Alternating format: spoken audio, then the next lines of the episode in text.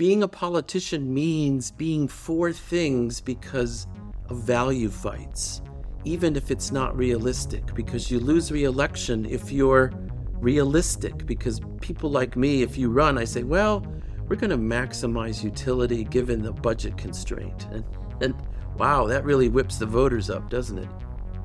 I'm Trevor Burrus. And I'm Aaron Ross Powell. This is Freedom, a show about ideas that matter. Freedom is an independent, listener supported show. If you value these conversations, please consider becoming a supporter. You'll get access to episode transcripts, bonus content, and our Discord community. Learn more at freedom.audio/join or look for the link in the show notes. On today's show, we bring back our favorite guest from Free Thoughts, our friend Peter Van Doren. Peter came on Free Thoughts over 20 times, and we gave him his own theme music, as we've done again. Peter is a senior fellow at the Cato Institute and editor of Regulation Magazine. Today, we're going to take a step back and try to learn how Peter thinks about the world and how he came to those views. Well, Peter Van Doren our most popular guest on the Free Thoughts podcast, and we've brought you back. This time, we want to do something a little bit different. We want to talk about how you think about things. And in the discussion beforehand, you were like, I don't really know how to talk about that, but you do. Uh, and so we'll get into that. So I want to start with the question you just brought it up before we started recording. Uh, your background in terms of your uh, academic and what you're specialized in and how your interdisciplinary background has helped you think about questions in different ways? Believe it or not, it starts as an undergraduate uh, when I couldn't decide what to major in.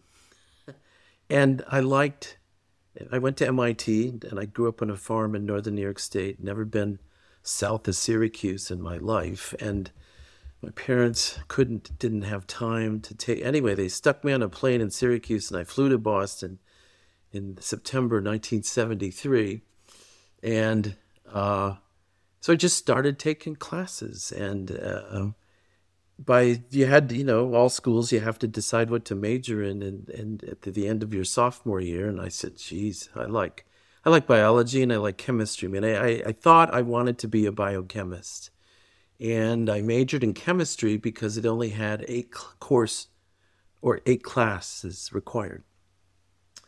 And so, second semester, uh, junior year, MIT also the labs were separate from courses, right? So, organic chemistry and inorganic chemistry didn't have labs with them. The labs were separate. So, uh, junior year second semester, organic lab was half my course load.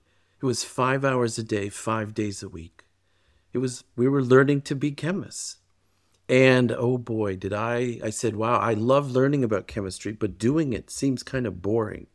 So I was so fall semester senior year, I went into my advisor to have him sign my course cards. And I had all economics and political science classes and no chemistry because I had one chemistry requirement left, which was I would do a, a spring semester senior year. He wouldn't sign my card.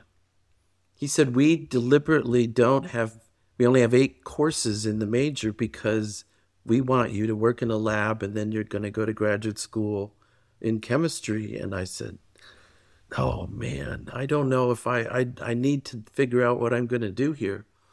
So I'd taken some political science and economics classes, and, and no one does that at MIT and really likes them. They're thought they're thought of as kind of being in the penalty box. And I actually got to know people in the department in political science and economics. And so I went to the the undergraduate head of advisors there and said, I told him my problem. I said, I need my course card signed. So believe it or not, they cooked me up a do-it-yourself major in one year. So I did not get graduate as with a chemistry degree, even though all my classes were chemistry, and I did never take inorganic. And that continues in graduate. I mean, basically, that's this, which is I, I like science, I like engineering, I learned a lot in economics and political science. And in the policy world, that's pretty unique I think we need more engineers and scientists that, that come into policy. Um, and sadly, well, I guess, but we could make you guys. I we need fewer lawyers. I mean, in, in policy, and there, hey, so well, so, Aaron probably agrees uh, since he's he's sort of pseudo technically a lawyer, but never did it. But um, sorry, continue. So I think that, and and and I'm now you know almost seventy years old, and yet I'm still trying to figure out what I want to know. It, it just I just find lots of subjects interesting. And I think in the policy world, um, you, you need, I think, a technical background as well as a social science background is very useful. And the technical background, sadly, is is often quite lacking among many of the what we call the chattering classes uh, that we now are. Right, that people talk about policy as if um, they knew what was going on about, well, for example, electric vehicles, right, or, or electrification of the society. I read um, things, you know, in the last few years, and I go, "What? That's just." So there's a, there is a guy out there. Uh, you may have heard of him, Vaclav Smil, right? Writes books, and he's I think he's a physicist by training, and he reminds me. I mean, I'm not up to his level, but he writes books about policy in which he says some of what government wants to do violates the laws of physics and thermodynamics and other things. And thus, we're not going to do that, although I don't know what we are going to do. We're going to end up um, in some other space. I, I wrote a blog post recently summarizing all this, and I call it Policy Beyond Capability. And it goes back to some of the things that environmental policy in the 70s, which we said we're going to have clean water by 1985. We're going to have clean air by 1975. We're going to ban the internal combustion engine in California by 1975, right? I write those are all real things that policymakers said could happen. And I have a quote from one of my mentors, Alan Altshuler, who's uh, at, at the Kennedy School now. He was at MIT when I was an undergrad. And he's, he said, um, environmental activists act as, act as if the legislature stating something means it's really going to happen, he, even if it can't or won't. But that's the point. And, and again, that um, sometimes my Cato colleagues get frustrated with this view I have, which is lots of being a politician means being for things because of value fights, even if it's not realistic, because you lose reelection if you're realistic. Because people like me, if you run, I say, well, we're going to maximize utility given the budget constraint. And, and wow, that really whips the voters up, doesn't it? it, it, it, it so, um, anyway, I'm a policy analyst with a mixed interdisciplinary background, and I think that's important. And I think that's um, I, that it, and my first.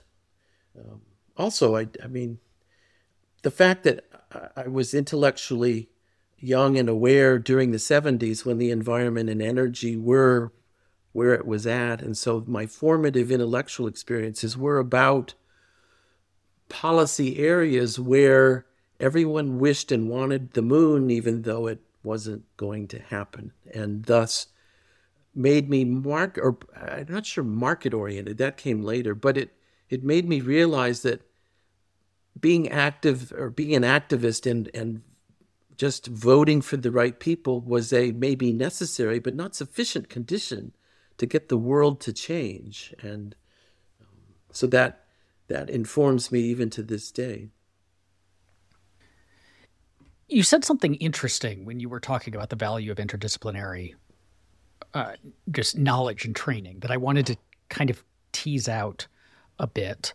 Um, because I too, like, I really value interdisciplinary abilities and conversations. You know, part of part of my job is arranging conversations among academics, and I love to have those be interdisciplinary because it's surprising how much like one discipline things that they think are, are just obvious that another discipline has never even heard of, and correct, and having those those cross disciplinary conversations. But you said you said in when you're doing policy, it's important to have a social science background, but it's also important to have the technical training.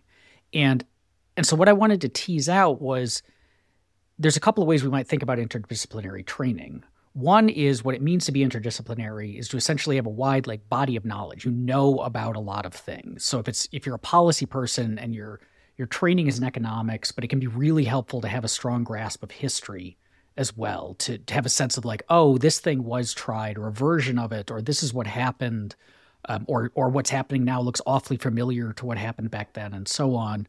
Uh, so it's a it's kind of interdisciplinary as just having a lot of buckets of knowledge. But the other way that we could think about it is methodologically, that the way one conducts does research in sociology looks different than the way one does research in economics, looks different than the way one does research at, in philosophy. And so it's kind of separate from the content itself. It's more like I have different have a different toolkit for applying to a given question.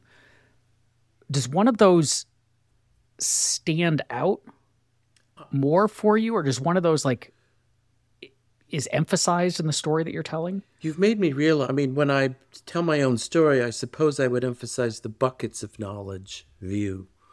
However, you've made me realize that also in my reading, I pick up exactly what you said, which is when I read sociology, for example, I go, "What? What are they? What? What are they doing?" Or then when people read read when I have others read economics articles, it's like, I don't know what they're up to. Right? This silos of knowledge that are completely separate the language, the verbiage, the starting assumptions. Um, I'll give you, I mean, my research is, uh, uh, uh, my research helper at Cato, David Kemp now, and I are writing, we're trying to figure out, well, the working, this tentative title is What Can OPEC Do? What does OPEC do?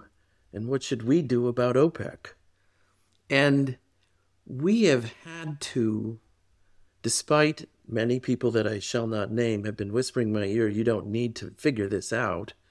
I have thought we need to figure out the chemical engineering and geology of oil production. That is, it's, it's, uh, and I'll give you, there's a rule in economics, it's called the Hotelling rule, and it is a, it's allegedly an explanation of how uh, it's the path of prices of non-renewable resources over time. And it says this rule, this theory says a non renewable resource, they think of it as, you know, a, a, a, container like an aquarium, and you're figuring out how much to dig or how much to suck out at what rate. You will adjust that amount as interest rates vary because the that's what interest rates and economics tell you to do. They tell you to speed up or slow down because interest rates change the present value of the amount you're going to get given the rate at which you are producing from this aquarium. And then we've dug into what chemical engineers and geologists say about oil production, and they don't say anything about that. They go, the rock underground is not like an aquarium. You don't just stick a straw in there and stuff happens. And once you stick a straw in there, you've got to be very careful about what you do because you can change the cumulative output of this reservoir. So, this OPEC notion of varying output up and varying it down to kind of do stuff, which is the way people understand OPEC in the press, the more we dug into the geology, what geologists think, and we, we actually talked to a Cato donor who was an oil geologist, and then we read a lot in oil geology and read papers from Texas A&M until we realized it wasn't just a cow college, it was an oil college. And anyway, it just like, oh, okay, this the chattering class's perception of OPEC turning a spigot on and off, the underlying technical basis for of oil production wasn't like that. And I've been studying oil markets for my dissertation, you know, 40 years now. And even I didn't I sort I mean I didn't know enough about the technical constraints. And so the I guess this is a long-winded answer to Aaron's question about which so knowing buckets of knowledge, but also knowing the methodology of what oil geologists do and don't do and how they figure things out uh, was has been important to our and we're still figuring out how to write this paper right to kind of get it right. Um, well one thing we realize though is the Hotelling notion in economics. All economics articles about oil production say they start with Hotelling and we're going until recently there's actually been some new stuff and the interesting thing about the new stuff, a guy tenured at the Harris School at Chicago, is he had an undergraduate, before his economics PhD, and an undergraduate degree in chemical engineering. He's the only oil economist I know who has that, and he worked for British Petroleum. So he he literally brought what he learned and then said, "Wow, economics isn't getting oil right." And the reason was because they were focused on the Hotelling theory as opposed to anything that geology or chemical engineering had to say about oil to Aaron's question to, to continue off of that in terms of the methodological things, and you mentioned in your first answer that you you looked at your transcript and you had tons of economics and poli sci classes in there. Was there something about the methodology of economics and poli sci that attracted you? I mean, the one that I'm thinking of is something like methodological individualism, where where I, you know mm-hmm. I I read historian papers or sociology papers and they're not they don't have a methodology to approach the question of why things happen. So is there something kind of philosophically down there? Sad. I mean, what's interesting is a lot of my intellectual well, learning more about methodological individualism and then its association with liberty actually came after I came to Cato. It is not. It was not. I mean, the. But you were th- um, you were probably thinking that way. Maybe you didn't have a name for it, but you. Mean, I didn't have a name. I mean, like Cato has name, right? Yeah. Like we're a little intellectual enclave, and so we the. Um, remember, I, I didn't. I would never pass the test to be a Cato intern, even now, because I wouldn't say or do the right things. I wouldn't talk about Ayn Rand. I wouldn't use the word methodological individualism. I wouldn't use liberty because, but in Liberty Land, you learn those code words early on and you realize they are crucial to your future and you need to utter them. Otherwise, you don't get hired. And I didn't know that. I mean, we've talked, uh, me being at Cato is a big effing accident because um, I wasn't interviewed. if I had been, I might have failed all the tests. Uh, and that's interesting. So, so on that, on like to follow up with that, uh, within the Cato context, um, did you kind of learn what libertarianism is on the job? And and yes. and the yeah, the, the, second question is no, I just is what do you I mean, what do you think well, libertarianism is now? And, and I don't mean that in terms of political movements. I mean like how, when you, with all the colleagues at Cato, and everyone says, you know, these are my philosophical commitments. Well, here's here's things. what I brought. I didn't. What I learned early on from economics was not was to separate efficiency from distributional issues. That's just. I mean, and, and even at Cato, people don't. I just expand. The, You're gonna have to explain that a little bit more. Okay. Uh, so, so efficiency is about what economists call getting prices right. Price should equal marginal cost, all of those things from Econ 101. Turns out in regulation, right? Remember, I started studying environmental and energy regulation. So the question is, why don't what what is it about energy and environmental markets that does or doesn't work? Using that word in parentheses.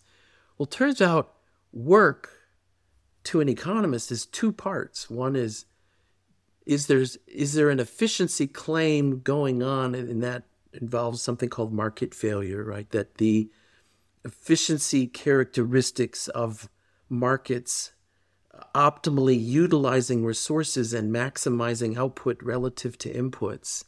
That's what economists mean by efficiency. Everything else, i.e., most of politics, maybe all of politics, maybe all of cultural fussing isn't about efficiency at all. And thus, economics actually has nothing to say. It's about dis- the distribution of income and wealth. I wish the money that other people had were taken from them and given to others because I think that would be the right thing to do. Now, economists can talk about this tax is more efficient than that. tax. this way of redistribution has more or less efficiency consequences.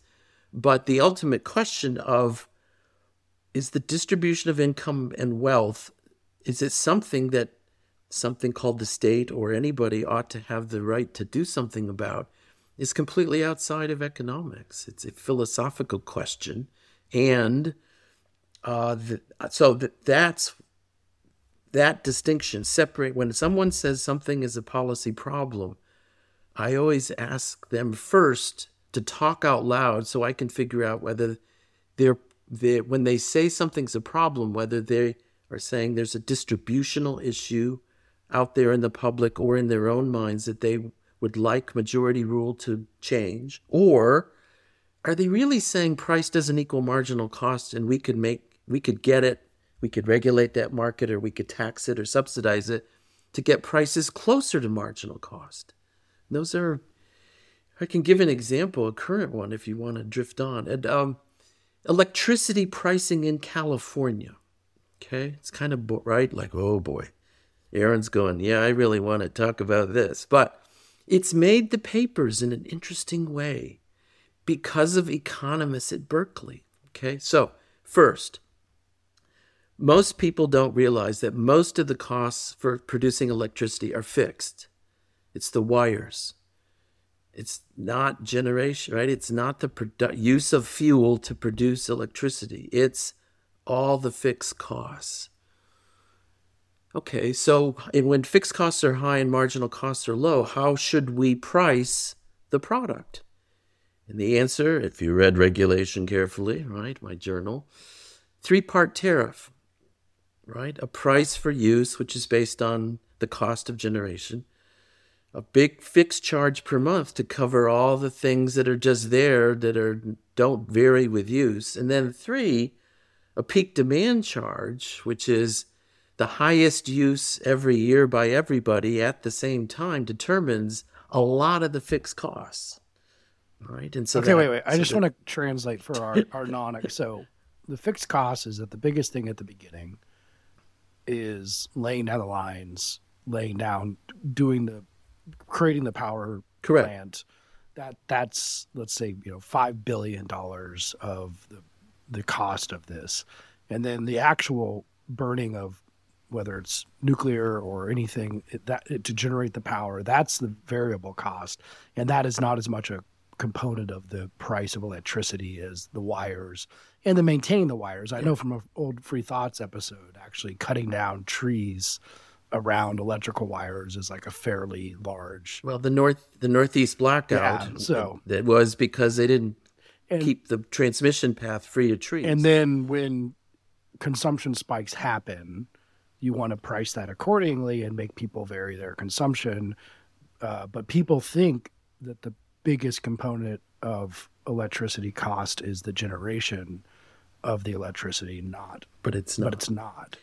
And this comes up in California because prices are 25 to 35 cents a kilowatt hour, but the system marginal cost, including carbon pricing and pollution, right? Estimates by Berkeley of what the pollution tax ought to be are something around seven cents a kilowatt hour. So think, right? So you're paying, you should pay, instead of $10 a month fixed, the California proposal is to charge $80 a month, right? And this is pissing off the, the, the net solar, well, the rooftop solar people, right? The Rooftop solar is attractive in California because of what's called net metering. Right? So if you're out right, think of it. If you produce enough on your house to you to satisfy all your use in a month, your electric charge under the old rules in California was zero. You were paying nothing to fixed cost.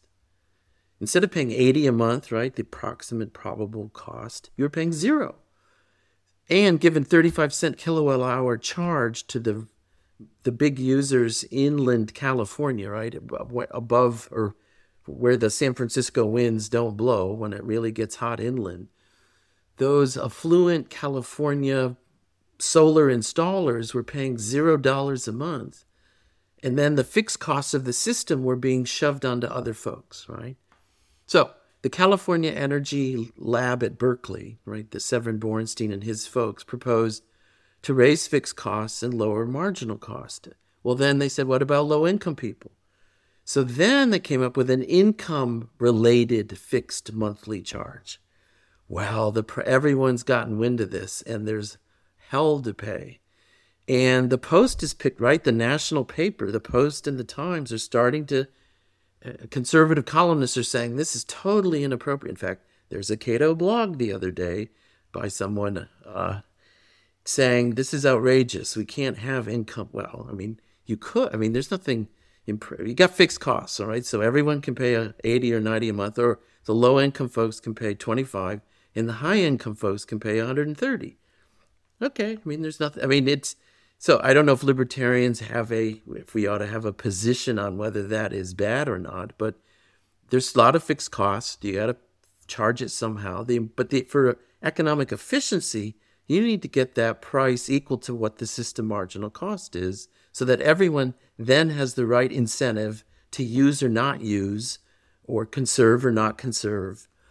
So you get these idiotic arguments about from conservationists saying, well, the 35 cent kilowatt hour charge now really has great incentives to conserve. True, but it's actually too much of an incentive. It's an inappropriate incentive to conserve if the car a reasonable carbon tax and a pollution charge plus the marginal cost of production are somewhere like seven or eight cents right it, you don't just charge people for the fun of it at least in my world anyway that's a so that's a complicated current example of how distributional and efficiency issues aren't well understood and aren't separated and as all, all the chattering classes are getting it wrong, and the Berkeley people are getting pummeled for. I, I told Jeff Miron and our colleague at Cato, I said, look, the economists never have uh, influence. And look, Severin's Energy Center at Berkeley got the legislature and the California Regulatory Commission to actually change the way they price electricity based on his papers. And he's just catching hell for it. so, no good turn uh, or whatever the right phrase is. It's so anyway. That's that's an example of Peter's mind thinking out loud. I don't, and the listeners are now saying, "Oh my God, that's so sad."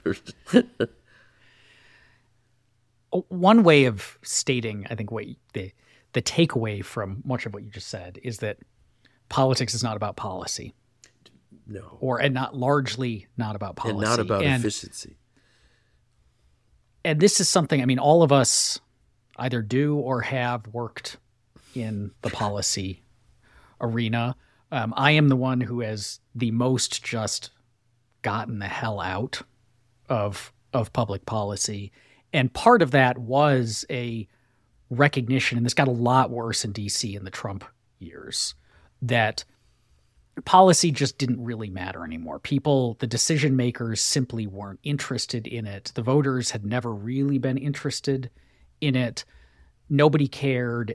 You were just kind of you're you're making ammunition to reinforce decision makers' priors. They just kind of come to you and well, say, they would, "I already believe this. I want you to tell me I'm right." They would, or I want you to give me things that say my opponents are wrong. Correct. They would listen to you when you did this, even if you used jargon they didn't understand.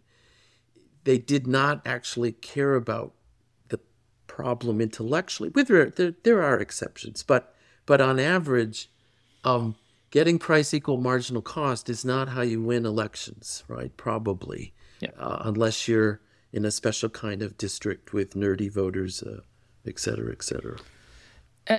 And I think this manifests in so you have the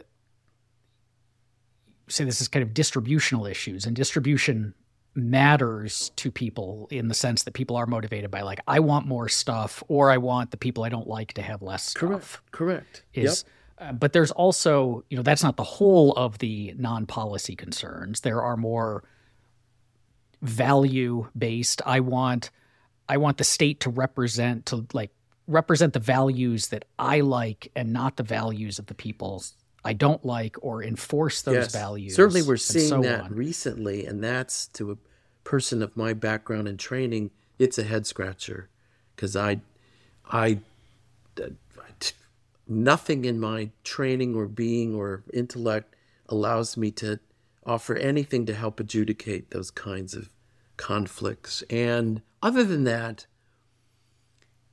it it turns by necessity because if you have value fights, then politics has to be zero sum, and it's a fight to the death.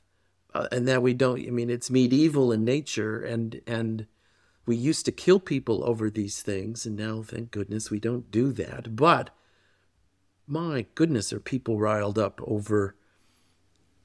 Uh, I I want to live my life my way, and I don't want to have to collectively consume other people's vision of the good life. And I want textbooks and this, uh, I want the public sphere to reflect my way of thinking about these zero sum things rather than anyone else's because I hate them or don't like them or think. Uh, to be fair to these folks, I disagree with their values and think it's wrong for those values to be in the public sphere. Um, and wow, nothing in my, tra- I mean, so um, I was, taught. my, I mean, could be, my intellectual training is that uh, elected officials know all this in their bones and hate these kinds of issues.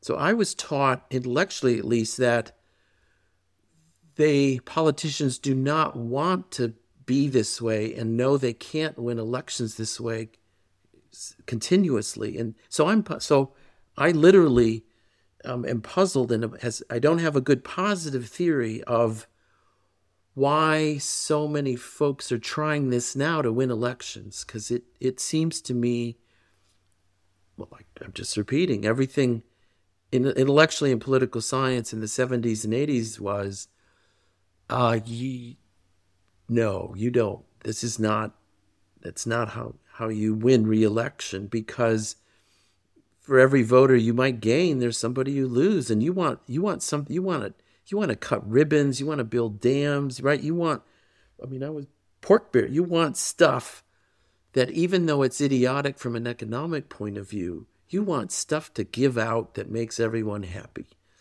and happiness is getting someone else to pay for your stuff and that's what congress used to be about and so I'm old. I mean, I I'm old fashioned in that I think Biden is a throwback, but he's he, intellectually I get it, which is he may not stand for anything, but that's really good. Thank goodness he doesn't, because he's going to lower the temperature in the room. And meanwhile, he's going to borrow like crazy and give away the store, but we're not going to kill each other. Yeah, I mean, to give a hypothesis, I guess, to to what's happened. I think it's a combination of two things, and unfortunately, they are fairly intractable things. Um, the first is the nationalization of politics mm. that that most engaged voters now get their news from national sources versus local sources. And so that bridge that got built in your district is not as big of news to them as the drag queen story hour 2000 miles away that their national talking heads are yammering on and on about.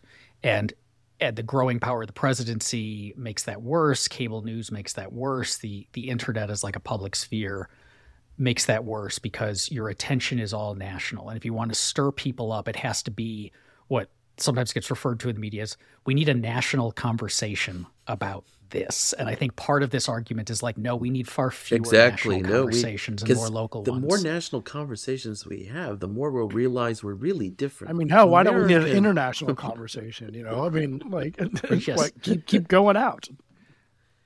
But part two, I think, just briefly, is the increasing gerrymandering of of districts means that the election that matters is not the election between the Democrat and the Republican. It is the primaries. It's who's going to get the Republican nomination or who's going to get the Democratic nomination, because once that happens, it's a foregone conclusion.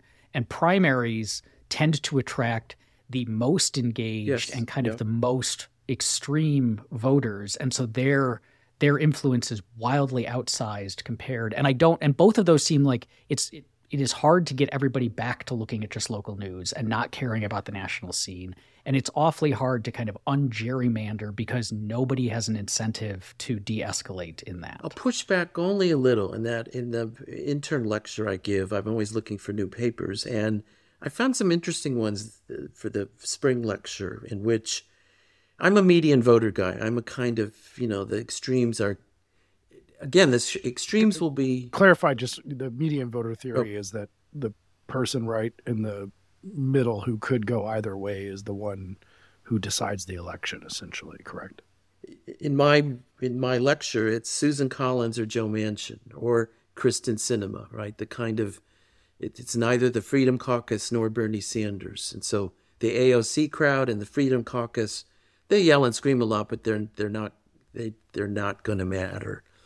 Well, they sort of. I mean, so I students push me right because of McCarthy's speakership and this and that, but there's a good Stanford paper that argues that shows that uh, in the 2022 midterms, uh, the election denialists on the Republican side did worse than Republicans who didn't deny. All right, so facing in the primaries, you're correct, but once you go to the general election, then they go, "Oh my goodness, this is crazy." And so, uh, same thing on the progressive side, right? The AOCs of the world uh, haven't done that well outside of the districts. One would suspect they would, you know, representing the South Bronx is is is uh, different, and and uh, so um, again, this part. I mean, I'm not. I guess we're not going to cite papers and all that, and I didn't really prepare on that front. But there, there, uh, I, and then on abortion. I mean, we've what we've what was fascinating to me is the, uh, the when the voters seem to get a chance in referenda, even in very very red states, they have pushed back. Um, like my colleague Jerry Rosenberg, his dissertation that he wrote way back when, that said that the Supreme Court getting ahead of the public is the worst thing that can happen for the court. And you actually want the legislature to wrestle with stuff. And even though progressives were frightened to death of legislatures wrestling with abortion, they thought it would be a nightmare. It hasn't been in the way they thought. Um, and I, I, so I push back just a bit on that. All right, so I have a related question. I mean, it's not totally related to Aaron's question, but and um, there's going to be a word in this that you hate, Peter. Uh, but I want you to try and wrestle with it, and, and you can resist. That's fine. Um, why, and this is the word you'll hate, philosophically, do you believe in free markets? Uh, did you come to believe in free markets? Uh, you kind of mentioned that you weren't into market theory early on in your career, but why? And again, if you could say something that's philosophical about that, do you believe in free markets? I learned from Cato. I mean, I uh, remember my formative intellectual years were about wow, energy, oil price regulation, right? Energy regulation in the 70s, oil price controls. That was just stupid. Okay. So, and it was an attempt at tax and transfer. It was a very bad, I mean, we went to a crude oil windfall profits tax eventually, which never went into effect for various reasons. But price controls really, they weren't into price controls. They were into redistributing natural resource rents away from producers towards consumers. Same thing we're facing now, actually, in energy, right? But so philosophically, I actually learned, well, I said markets work pretty well, and people, I learned to value autonomy, individual autonomy. I mean, uh, you, people can relate to the notion of you get to go into the supermarket and buy what you want as long as you pay for it. And you can pollute as long as you want, as long as you pay for it, you know, et cetera, et cetera. The important thing is you get to do what you want as long as um, the the benefits and costs of said thing are confined as best we can tell to you. And the minute you have consequences for others, we then need to have a conversation about whether it's worth it or not for the state to do something. And on average, the answer is no. in extreme cases, the answer is yes. And that's sort of, um, but the notion of autonomy as a value, I certainly probably felt it in my bones just growing up in northern New York, where people are stubborn and farmers get to do what they want. And particularly, um, but then the philosophy and the associated intellectual apparatus associated with that uh, didn't come about till I was at Cato. And I learned from you guys, from my colleagues, about things I hadn't thought about in a way I hadn't thought about it. And then, so even guns. I mean, you know, I'm you you Trevor's for shooting AK-47s, and I'm hey hey hey hey don't, don't I, am just okay. trying to get you to shoot, uh, right, and you right. don't want to come shooting. Yes, and I understand that our advocacy for gun rights, um, if we could get a over and the Constitution as a commitment device, I'm actually into that from a game theory economics perspective uh, because we all would try to raid everybody all the time if we didn't have commitment devices. And the Constitution is a attempt at a commitment device. And I would just note real quick on the learning from the one of my favorite PVD moments was when you wandered into my office and just said, "So, can you tell me what this Kant guy thought?" Well, rem- I had, remember, I had to. It's that was sad, a big question, yeah. Peter. It's this is why John the word philosophical. Are, I was very afraid yeah, yeah, of using it. Yeah, but well, I think remember, you've gotten better over the my, years. My my humanities requirement at MIT was satisfied with economics. Right, that tells you that, that tells you a lot.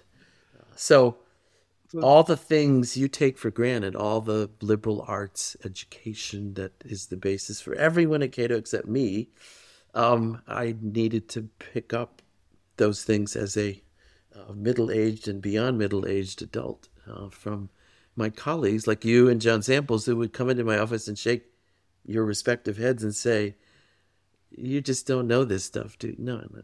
Okay, so I, I have a so, question. I mean, I we kind of cut you off, but we can get back to that. But as I, I mentioned to Aaron, I think uh, way before, just in text before we were recording this, um, what do you think a right is?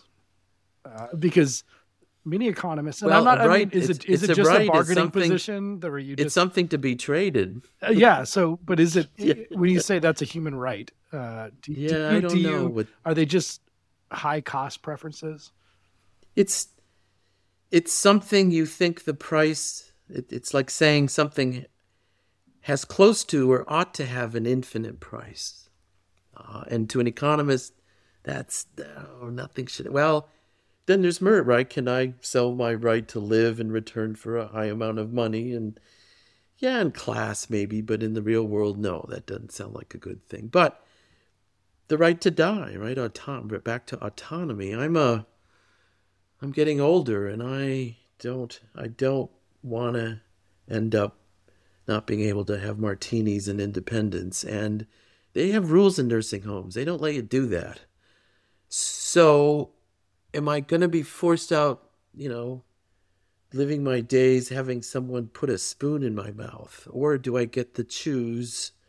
Nah, this, I can't do that. I need to go. And, oof, many people, many, many people don't like that conversation or discussion, but it's autonomy. And, and so Cato will defend my right to be to have that choice and and uh, the Catholic Church will not.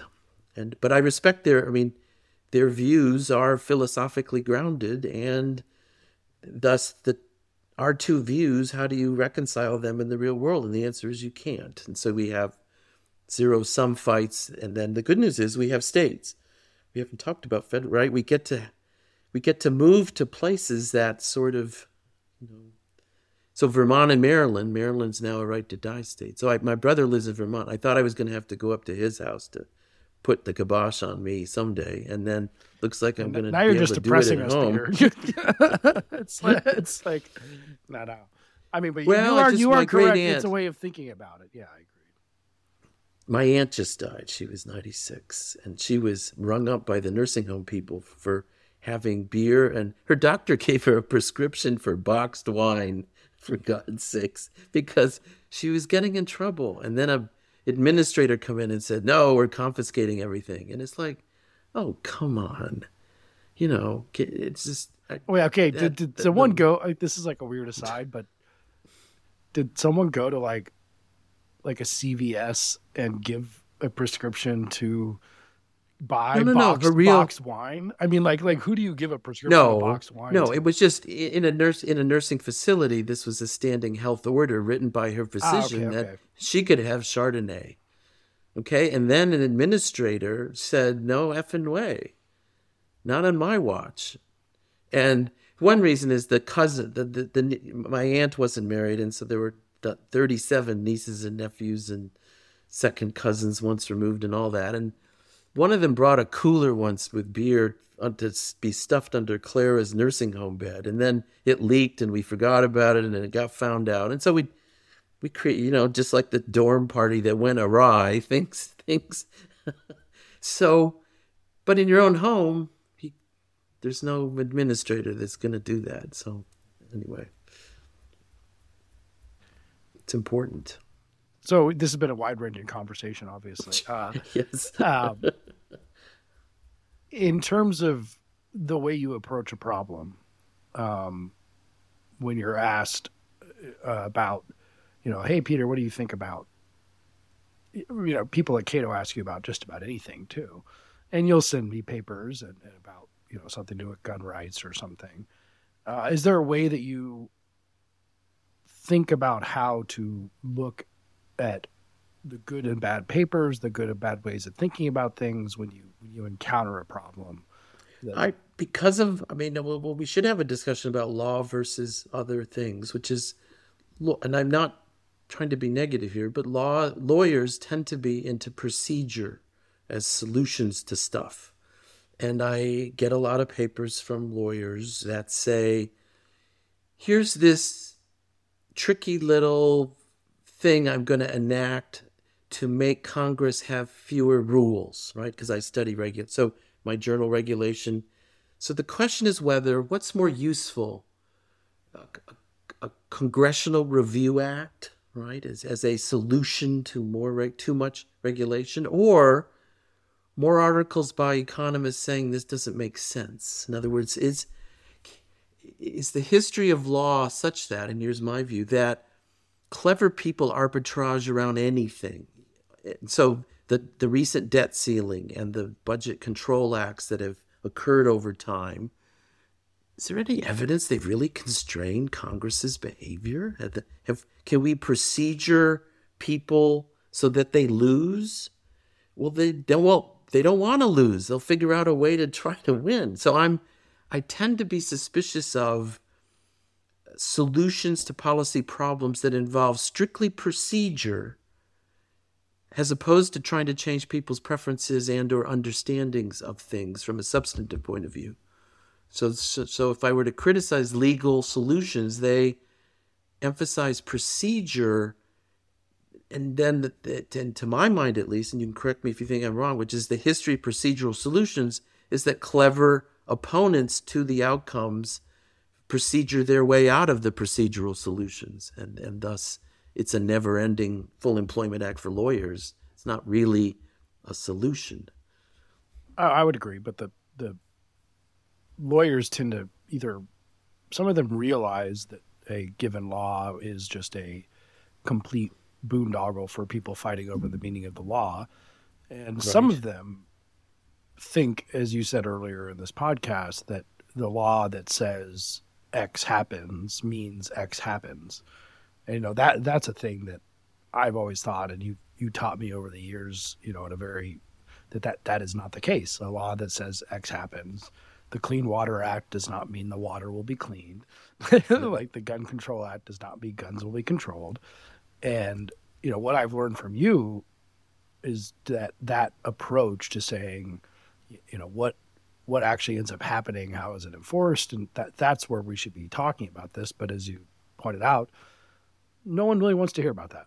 They they don't want to hear about the nitty gritty. They want to hear about the signaling and the yeah. and the virtues and and I, I always loved how you know you you said for years that trying to get you to go on a you know Fox News broadcast uh, to talk about something for three minutes is not your favorite thing to do uh, because in three minutes no one can talk about anything that matters or is important really.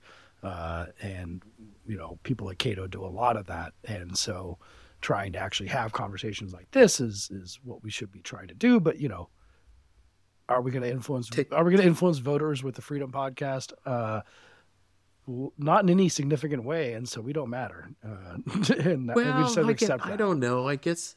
I, I guess.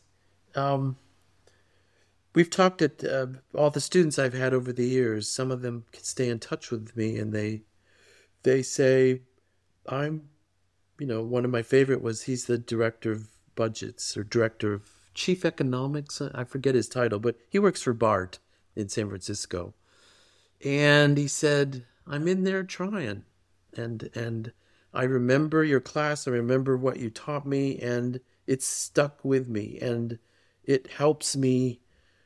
You know, I'm different than other people in the room, and that means they they get to hear what I have to say, and then that matters a bit at the margin. And so that's all we're. I mean, that's that's. And Bernie Sanders is trying to do the same thing. I mean, it, it's we have to. It's if you I mean, I think liberal. I don't know. I mean, these for me, I think there are certain things that we don't talk about a lot because when confronted with uh, things, it's not clear our views, you know, offer the answer. And so I, as you know, I'm always, I'm most uncomfortable about the market distribution of income and what to do about poverty. And uh, I know enough about history to know that ever since the uh, peasants lost their rights in the enclosure movement, there are people in markets in urban areas who have always who have done terribly for 500 years and it's over and over and over again. And yes markets are good but for some people things don't work out. And then what should we do about that? And we say charity and then well how do we you know we we I think we haven't fleshed out a robust charity state or charity thing and and how a Salvation Army that was you know blown up or was bigger than it is now somehow would would do the job. And maybe for mental illness we just I don't know what to, I mean if remember we autonomy and I mean if individuals are incapable of deciding in the way that the, I think we agree deciding means our were, was the old institutionalized state hospital system it was horrible but we are now on the other end of the continuum in which we do not know what to do with people living their lives out and they're schizophrenic and they aren't housed and they live on the street. What do we what do we do about that anyway, I don't know. Thank you for joining us on Freedom. This is a listener supported show. If you'd like to get access to episode transcripts, bonus content, extended conversations, and our Discord community, go to freedom.audio slash join.